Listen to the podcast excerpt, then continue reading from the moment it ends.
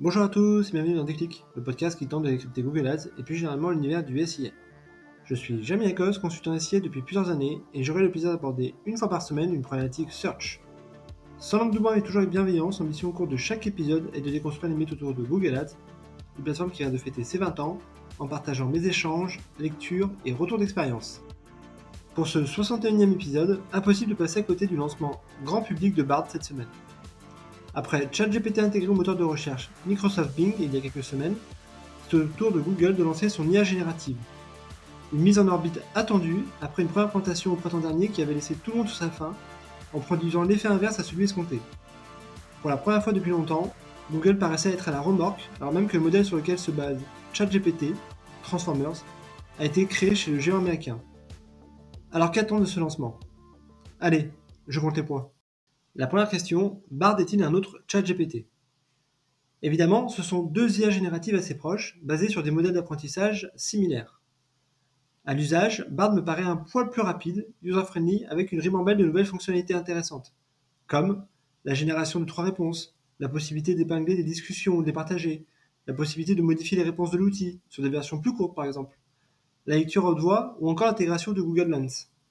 Si Bard jouit de la puissance de frappe de Google et va surtout encore plus étendre sa toile à mesure qu'il va être intégré dans tous les produits Google, l'outil a pris un peu de retard et bénéficie de moins de hype que ChatGPT, qui a été lancé auprès du grand public avant.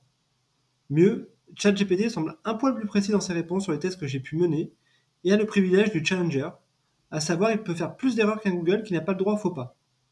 On a encore tous en tête la bourde lors du lancement de Bard au printemps dernier qui a fait chuter l'action du géant américain.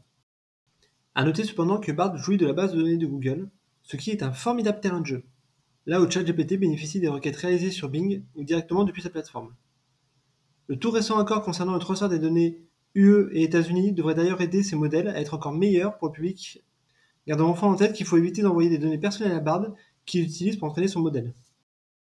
La deuxième question, l'outil ne risque-t-il pas de devenir niche? Un peu comme ChatGPT hier, Bard est un objet de curiosité énorme. À date, les use cases sont plutôt côté professionnel, qui l'utilisent pour gagner du temps sur un certain nombre de tâches et un peu moins côté utilisateurs finaux.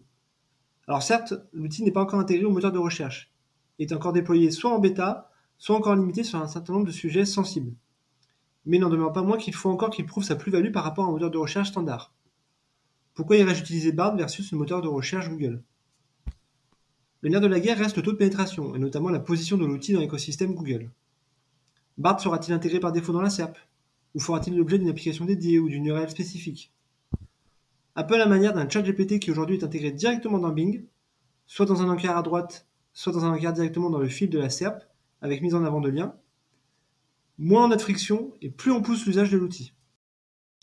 La troisième question, quel usage pour les internautes? À date, Bard ou ChatGPT semble être surtout utilisé pour faire du name dropping sur LinkedIn. J'exagère à peine, et peut-être qu'avec ce podcast, j'y contribue un peu. Quoi qu'il en soit, à mon sens, c'est encore loin de la séquence où on verra des pans entiers d'audience basculer du moteur de recherche classique vers l'IA générative.